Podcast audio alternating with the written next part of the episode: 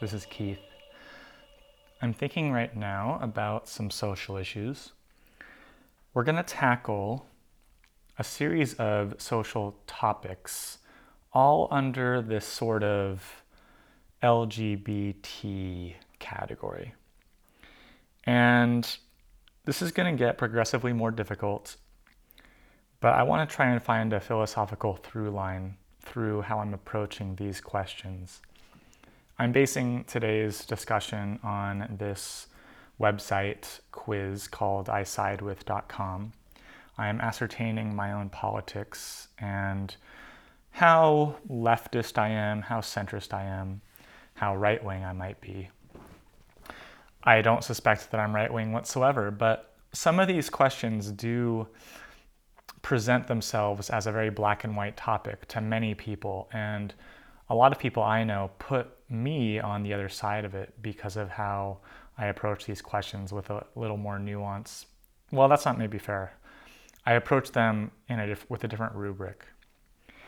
And I think we'll see what I mean by that as I go. To start off nice and simple, this first question is Do you support the legalization of same sex marriage? My answer is yes. It's a very easy question. It's something that I've always believed in. I believed in it with varying degrees of intensity throughout my life. Um, it's always gay rights have always been on my mind, having close friends who were gay since I was a kid, and it just seemed obvious that gay people were people who des- deserved equality. But I'll say now, my thesis here is that I don't fundamentally accept the concept of gay rights, which sounds to me like the right to be gay, which is kind of ridiculous sounding to me. I mean, you're gay, the end. You don't have to be given a right, you know? It's like the right to be left handed. And to me, it's like, okay, well, left handed people were persecuted at some point as witches or warlocks or whatever. So there, there is always this sense of persecution or discrimination involved with difference and minority status. And that is really a problem. That's the fundamental problem of the left, that we see it in that prism. That if you're being discriminated against or if you're having a tough go of it in life, it's because of your minority status.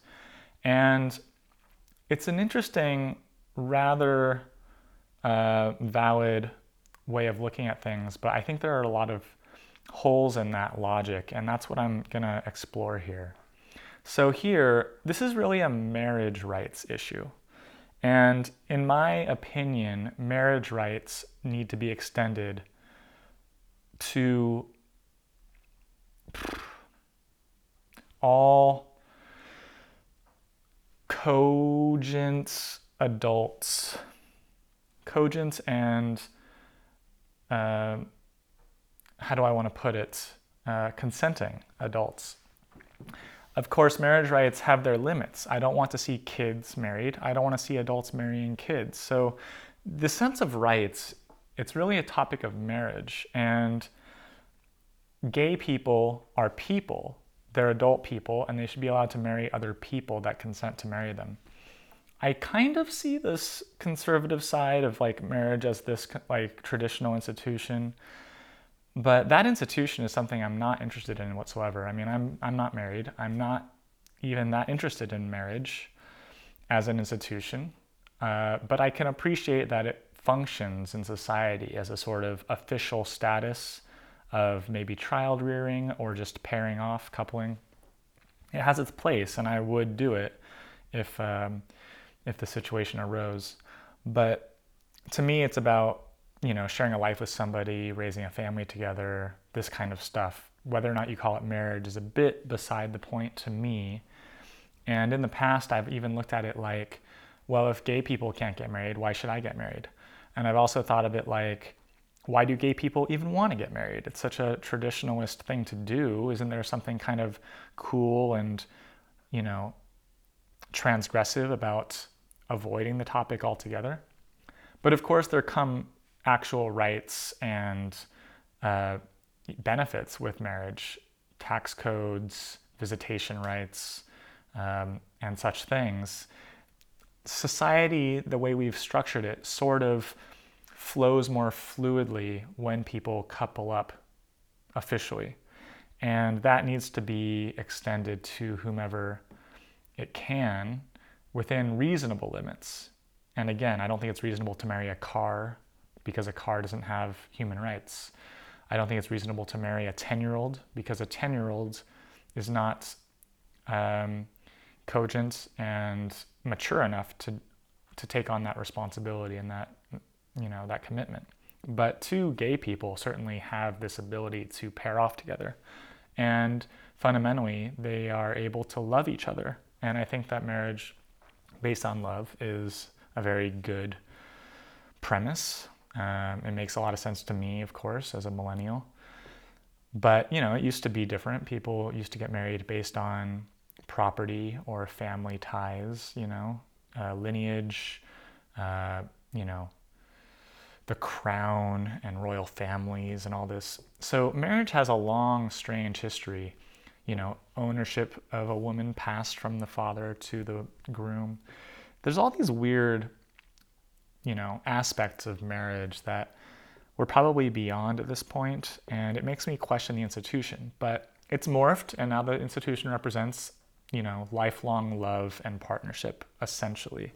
And any two people that are able to do that should be allowed to get married. We also have like marriages of convenience, green card marriages, and more power to these people too. You know, I don't really see a big problem with this. It's a bit exploitative of the system, but uh, whatever, you know, like let's scrutinize that before we scrutinize gay people getting married. I'm really happy that gay marriage is uh, the law of the land in the US. It was something I watched unfold through my life uh, from the 90s onward, and it was exciting when it happened. So I think I've covered that point. Um, should gay couples have the same adoption rights as straight couples? So once a gay couple is married, should they have the same adoption rights? Now I like this because it's not saying gay rights, it's saying adoption rights. Who has the right to adopt? And I think that's phrased correctly. My answer here again is yes, and I don't have to think much about it at all. There is a counter argument I've heard put forward. I actually will reference Jordan Peterson here because, you know, in general, when I'm doing these um, meanderings, I'm going to try to avoid referencing other thinkers. But Jordan Peterson really did say this very nicely, and I admire how he said it because he did recognize this slight conservative bent he has. Not conservative per se, but traditionalist. He said that it's never really been tried historically for gay people to have families. It's always been, you know, subversive and aside from a family, you know, on the side. Uh, and Peterson makes points about the differences between the genders, which I agree with. I think men and women are different. And I think that children benefit from having a mother and a father because of those differences. Generally speaking, I know this is general, and obviously there are many exceptions. There are masculine women, there are feminine men. But in general, I think that most of us benefit from having a role model of each gender and to see how genders interact with each other. Obviously, it can go bad. A lot of us have bad role models. And of course, people from single parent households can, you know, grow up very well adjusted. Even, you know, parents or children with no parents can make it. You know, it's not like these are hard and fast rules because I think ultimately humans are adaptable and children grow up in a myriad of ways, all of which can lead to a good life. But as a general rule that Peterson makes, I think it's valid to say that a man and a woman raising a child or two or three together is probably the most beneficial from a psychological development point of view to see your parents as different genders interacting, loving, and raising you. I think that's worth something. But what he says is that it's totally worth considering and experimenting in society with this alternative family structure, which we're seeing now develop. It's not brand new. It's been going on maybe for 80 years or so, you know, communes and, you know, it's not so radical to have um, family structures uh, that aren't simply one man, one woman, one child. But I think it's, I think the point is that in my view, two men or two women definitely have the capacity to love a child and raise that child well. And even if you are two men, you still have different personalities that a child can witness and learn from and model themselves after. Peterson's other point is that, you know, we're all flawed, we're very flawed, but if you can have two people that are flawed, you might make one competent person together. And that's important. And I think that's why there are statistically more problems arising through single parent homes. But yeah, and it's also, you know, why it's harder to be a single parent. You know, it takes, we need help. Things take um, energy that not one person necessarily has. All this to say that I definitely support the adoption rights of, of gay couples and that they should be the same as straight couples. There's a little more nuance to this question in this other stances category. Yes, as long as they pass the same background checks as straight couples. And I like that because, again, this is adoption rights, it's not identity rights. It's not that you get to adopt just because you're one thing or the other. It's that you have to prove that you're a, a functioning and effective parent. Whether or not, you know, no matter how you have sex, this is irrelevant. It's how you handle adversity, how you work as a team, how you how financially secure you are, how emotionally secure you are. These are the important questions, and this is I'm imagining what a background check involves when you're trying to adopt a, a child. Um, just to read you these other options. No, and gay couples should not be able to adopt children. I disagree. I think that's a, a, a kind of silly perspective. I don't see any reason why why not. No, and I believe a mother and father family structure is best for the child. Right. So this is the thing. A mother father family structure might be the best for the child. But you don't have to negate that in order to support adoptions with gay couples. You can recognize that perhaps a biological mother and biological father are the best option, ideal option. But, you know, biological mother and stepfather can work. Um, you know, adoptive mother and father can work with neither being biological. And what if, you know, it's the biological father of the gay couple with a female friend or surrogate and then the husband? All of these are totally worth trying, is the point here. And we have no reason and no hard evidence to doubt it. Okay, so let's get a little harder here. Um, this next question is not about, quote, gay rights.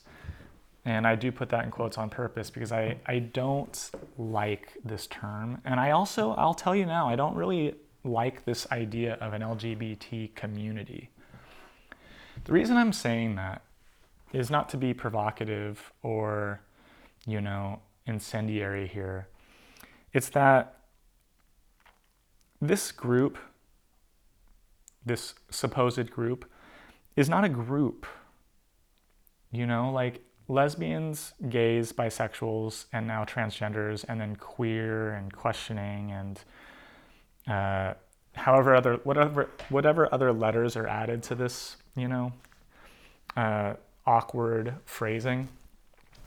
This is all just an umbrella concept of persecution or some discrimination, perceived or otherwise. And I'm not buying it because I think that fundamentally these groups, insofar as they are coherent groups, have different interests and different needs. The gay community, of which I'm familiar with a lot of gay friends, might have uh, a cohesive through line because they're all men who went through the AIDS epidemic and scare they, you know, have been pretty united to fight for gay marriage. They party a lot in a similar way. They have similar sex drives and interests. Of course, this is not true across the board. There are plenty of gay men that don't like to party, that have less sex, that want relationships more than sex. This is all true. But fundamentally speaking, we're talking about a male sex drive attracted to other males. Now, that is one specific thing. And it has almost nothing to do with the trans, quote, community, which has completely different interests, you know, of which bathroom to use or which kind of gender reassignment surgery uh, you know rights or like how, how at what age to start taking hormones. Like these are completely different in terms of political activism and interests. They're not even related they're just not related you can be a trans person that identifies as heterosexual you can be a woman that identifies as a gay man but you're not going to be the same kind of gay man as this let's say stereotypical gay community now, I'm not trying to have a go at anybody. I don't want to slag off anyone. I respect and, well, I'm not going to say that. Respect has to be earned. I can appreciate that all individuals deserve human rights. Human rights should go across the board. So everyone should have the right to use a public restroom, for instance. Everyone should have the right to pursue happiness. But look at this question should transgender athletes be allowed to compete in athletic events? Now, this is somehow an LGBT community question, but I want to point out how different it is than the previous questions about marriage and adoption. The question here is one of grouping, right? athletic events are not important in the grand social way that marriage and adoption are important. In the end, it's it's games, right? And games are organized by governing bodies like the Olympics or like the NBA or the World Cup, right? So these governing bodies have rules. They have rules like you know, no performance enhancing drugs or no more than this many players on the field at one time. They have different rules, right? And there's like all sorts of ways in which these organizations operate. Like, you know, this is a this is a tournament or this is a series of games. So this is just fundamentally different than something like adoption, which is more like how our society has always run in a family structure and who can who can take on a child to raise it. Like this is just that's just fundamentally a more important question isn't it than who can play in this game and this series of games da da da.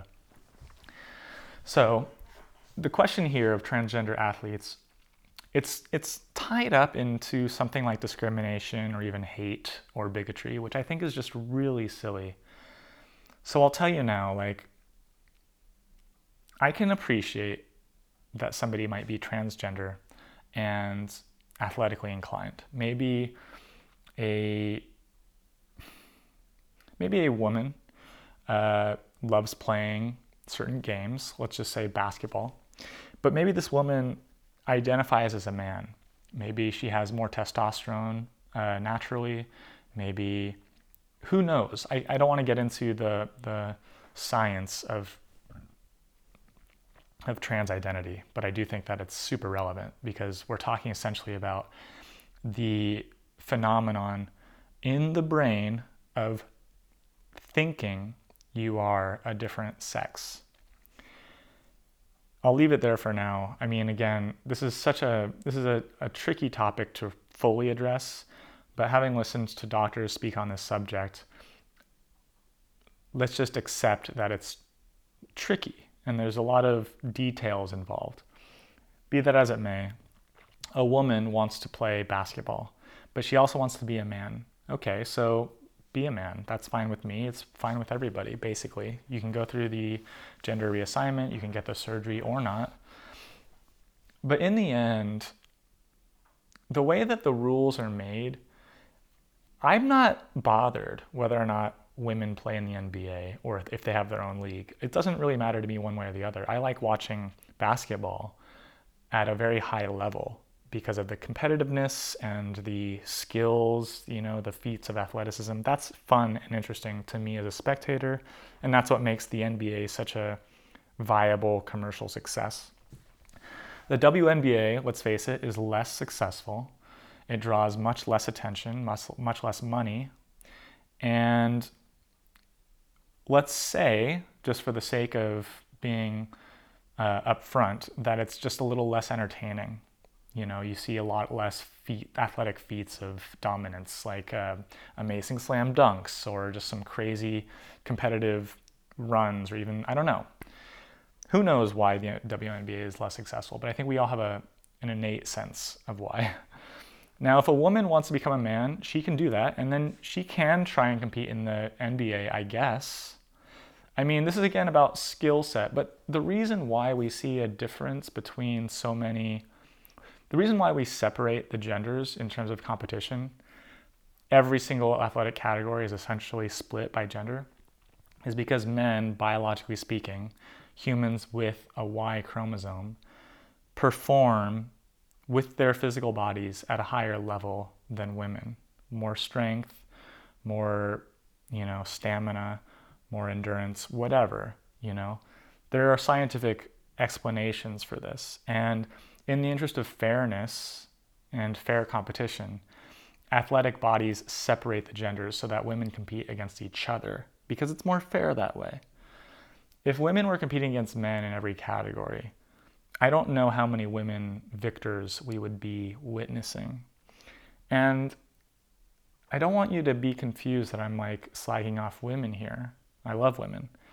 But generally speaking, a female tennis player will not fare very well against a male tennis player.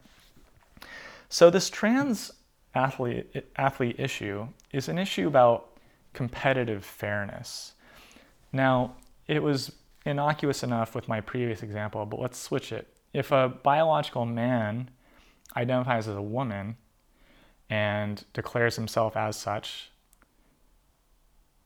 should he, now she, be allowed to compete in women's NBA or women's tennis or women's track and field? Well, we're witnessing that.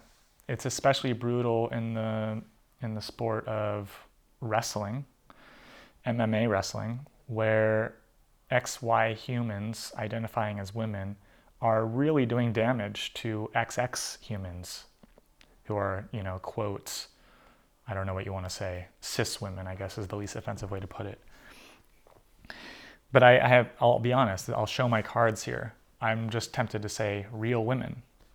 And I know that's considered hate speech by some to negate, I don't know what, the existence of a person by saying that they're not a real woman.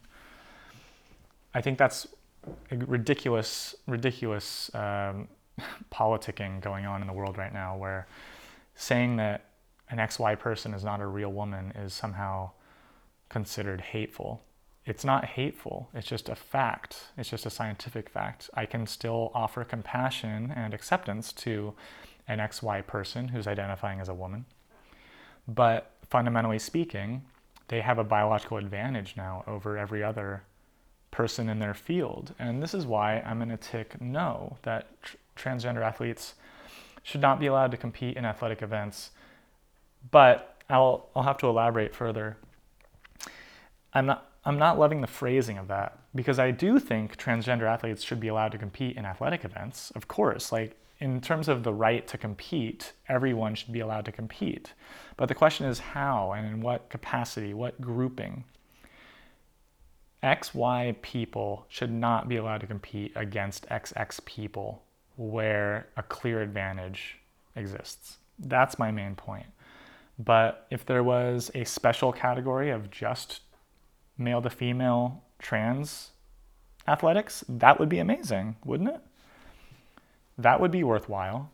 And an XX person who transitions to identify as a man has no clear advantage per se, maybe in some cases with some sports, but generally speaking, within that group. So if they're disadvantaging themselves, so be it. I'm not really bothered if they want to do that. But to go into a different category and compete against XX people is not fair. And if you're going to outlaw doping and performance enhancing drugs, you have to be consistent and outlaw way higher amounts of testosterone in an XY human being.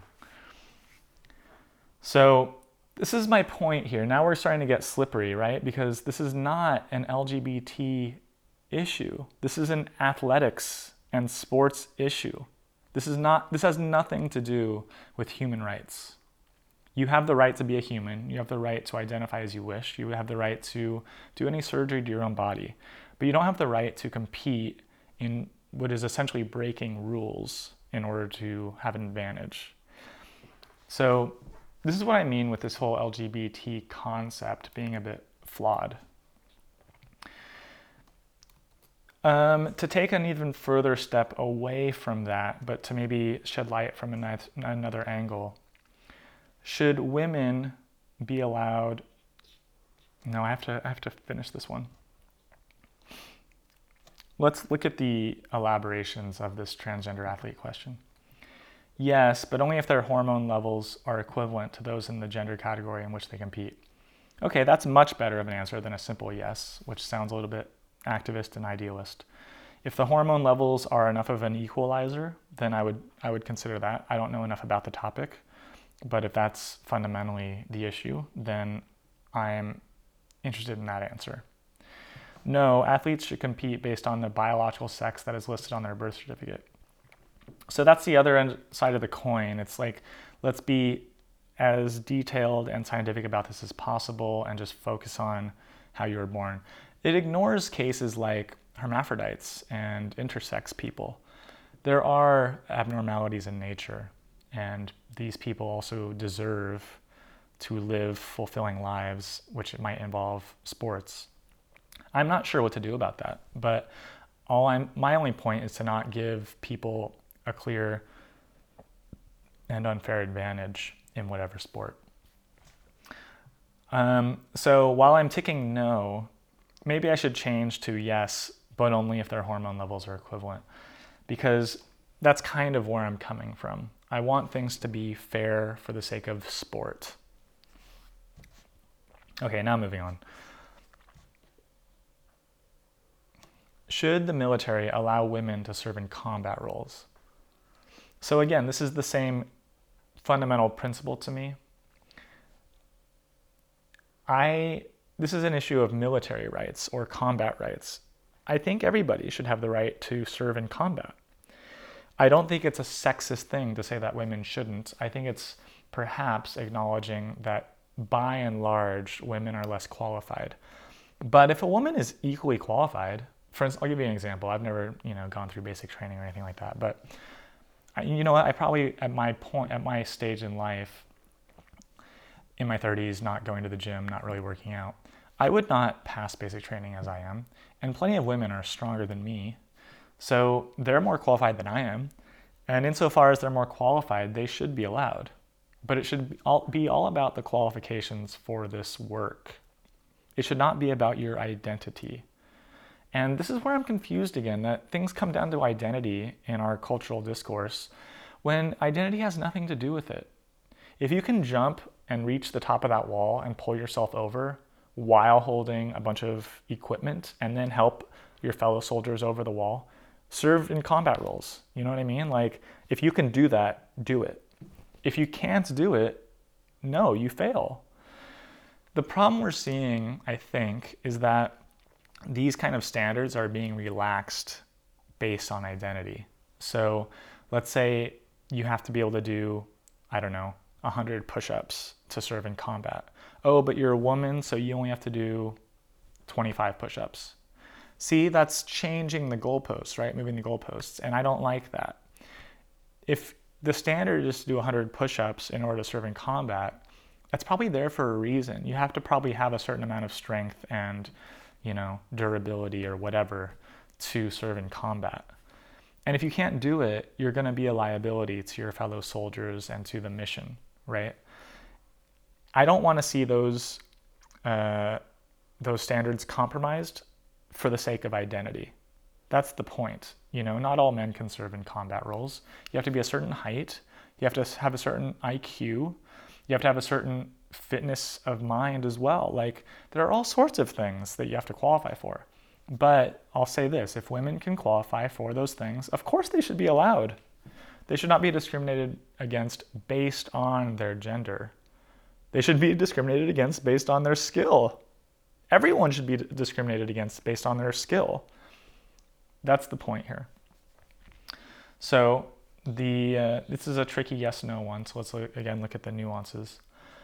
Yes, as long as they can pass the same physical tests as men, right? So I'll tick that one.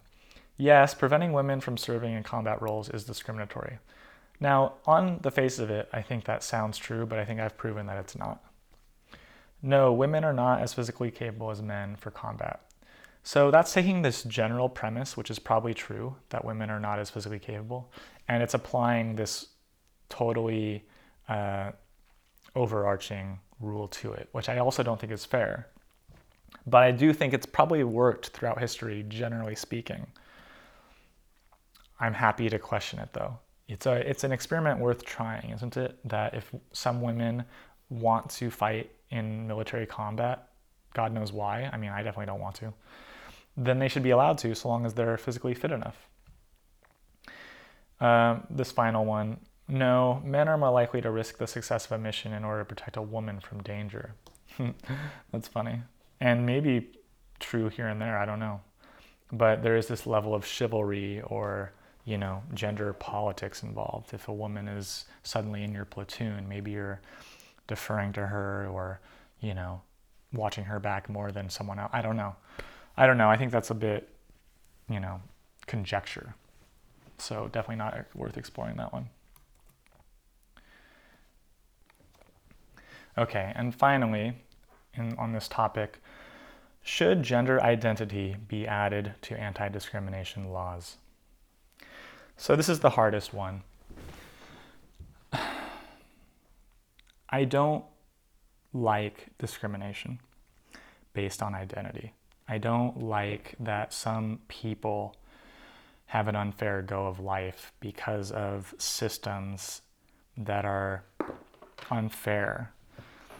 That said, I recognize that life is unfair.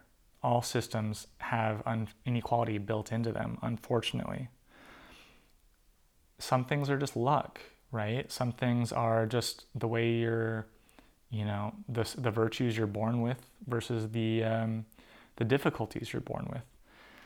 It's very hard to parse out what discrimination actually is in many cases. And like I've already said, discrimination must be present regarding some things like merit and ability we must discriminate based on those things if we're going to prosper as a society. And that's what we try and do, right? We try and give the best the, the best person the job. We try and find the best fit for every position. Now, if we look at something like gender identity, my inclination here is that it should be added to anti discrimination laws because, again, you should not be denied work simply because you identify as a different gender. I mean, I don't care what gender you identify with. But it's not as simple as that because there's way too much political angling in this. And what I mean by that is a fight for power. And this whole Marxist rhetoric of, you know, equality and being denied your existence or your life for some or something like this because you know you're misgendered or dead named when someone calls you the name you used to have and then you changed it to an opposite gender name or whatever. Like all this stuff is like serious politicking that I despise. Like don't make up a whole new ground rules of conversation and try and flip the script on on us. Like this is not I'm not buying that.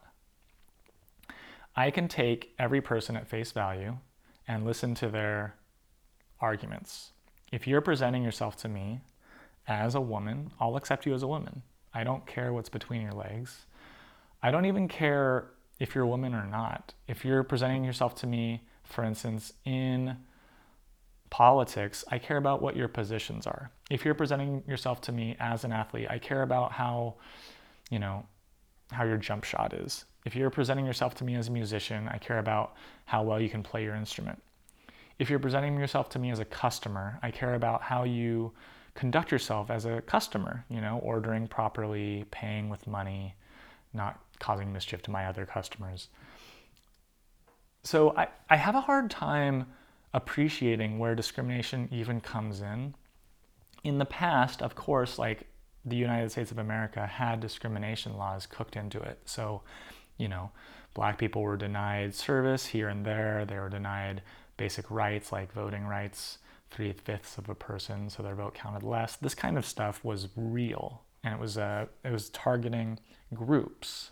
It was targeting black people. That's racism. That's structural racism, and that's you know individual racism when a white person would give foul language and disrespect to a black person based on their blackness.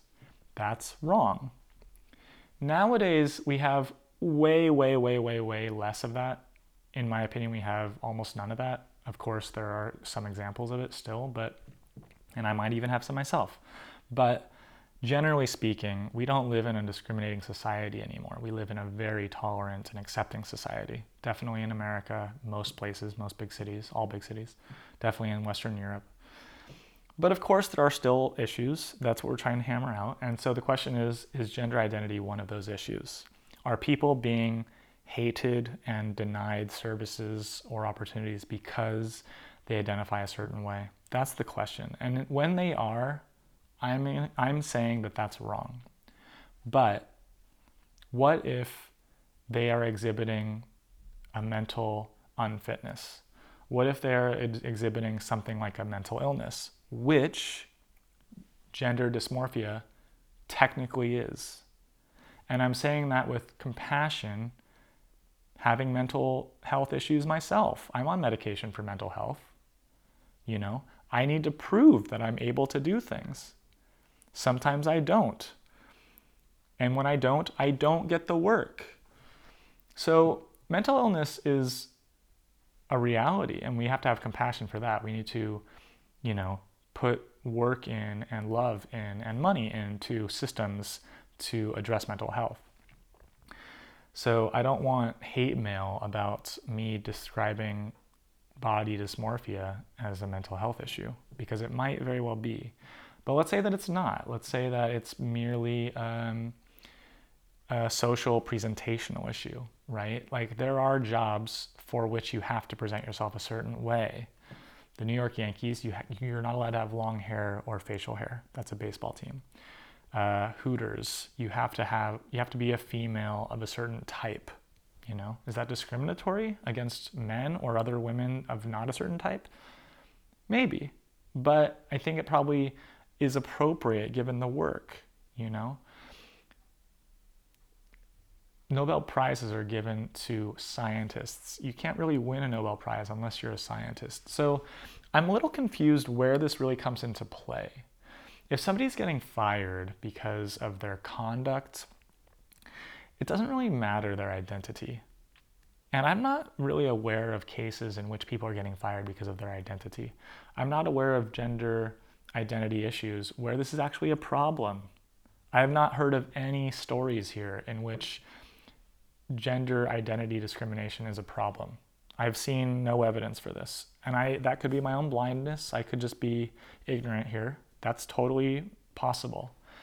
But I've heard of zero cases, and I, I'm sorry, maybe I'm missing something, in which a trans person is being discriminated against. And I say that knowing full well that suicide rates are much higher in the trans community. That if you're growing up with such an identity crisis, I mean, growing up is hard enough already. If you're growing up with the crisis of identity, you're more likely to commit suicide. It's a sad truth. What can society do for you? What is my role? What is my responsibility as a citizen to you? I don't know. Maybe I should pay a little more taxes for your mental health, maybe, right? Maybe I should, I don't know. Right now, what I'm feeling is that I'm told I'm just not allowed to say anything disagreeable. I'm not allowed to opine that maybe this is a mental problem, even. I'm not allowed to, you know, be outraged by your outrageous presentation, right? Because some people present themselves outrageously. I did as a teenager, as a punk, dyeing my hair all sorts of colors and spiking it and wearing crazy, you know, outfits from thrift shops. This was like an outrageous presentation of my attitude. And it disqualified me from office jobs, for instance, right? So there are limits to what is your identity and what is your actual competency and what is your actual behavior in the world. And this is where I think it gets a little messy. And this is why I'm not so keen to tick yes, gender identity should be added to anti discrimination laws because I think it could go too far. I think it could be used as a cudgel against let's say, this heteronormative society or this patriarchy, you know, I don't think there's as much evidence or reason for this fight as we're being made to believe. Let's read these other stances. Yes, add it, and the government should do more to protect minorities from discrimination. Okay, it's an activist answer. No, and repeal anti discrimination laws for private companies. Okay, that's a libertarian answer. No, there are only two genders which are genetically, not psychologically determined. Okay, that's a scientific answer. No, we should address gender identity as a mental health issue and provide funds for more research and care. I see that as the most humanist, well rounded answer, personally, and that's what I'm going to tick. But I do want to say that I'm open minded to this topic. I, I listen a lot to all sides of this discussion. I'm sympathetic to people that have a hard go in life. You know, I've definitely had my own troubles, and I can appreciate that people have it worse than me. And it's not fair. It's not fair that some people have it so so bad. But we can't simply institute a total fair life for everybody. We can level the playing field as much as possible. We can demand equal access and opportunity into all institutions. And that should be our goal. So I qualify my answers here that it could go either way on a lot of these questions, depending on how they're worded. When there is discrimination based on identity, I think it's wrong. When identity is being used as a weapon to fight for power, I think that's wrong. And right now, that's what I'm seeing happening. This is what makes me a bit more right wing, in quotes. And I think it's absurd to call me right wing based on that because my values aren't conservative whatsoever. I just think that we have to stand for some logic and some stability in our institutions, but we should make those institutions as fair as we can. All right, guys, those are five questions loosely connected through this theme of identity rights, which again, I don't really believe in. I believe in the right to do specific things in life, the right to get a job, no matter your identity, the right to adopt, no matter your identity, the right to play sports, no matter your identity, but not to have special rights, not to have advantages within a system that's in place. All for now, everyone. Until next time.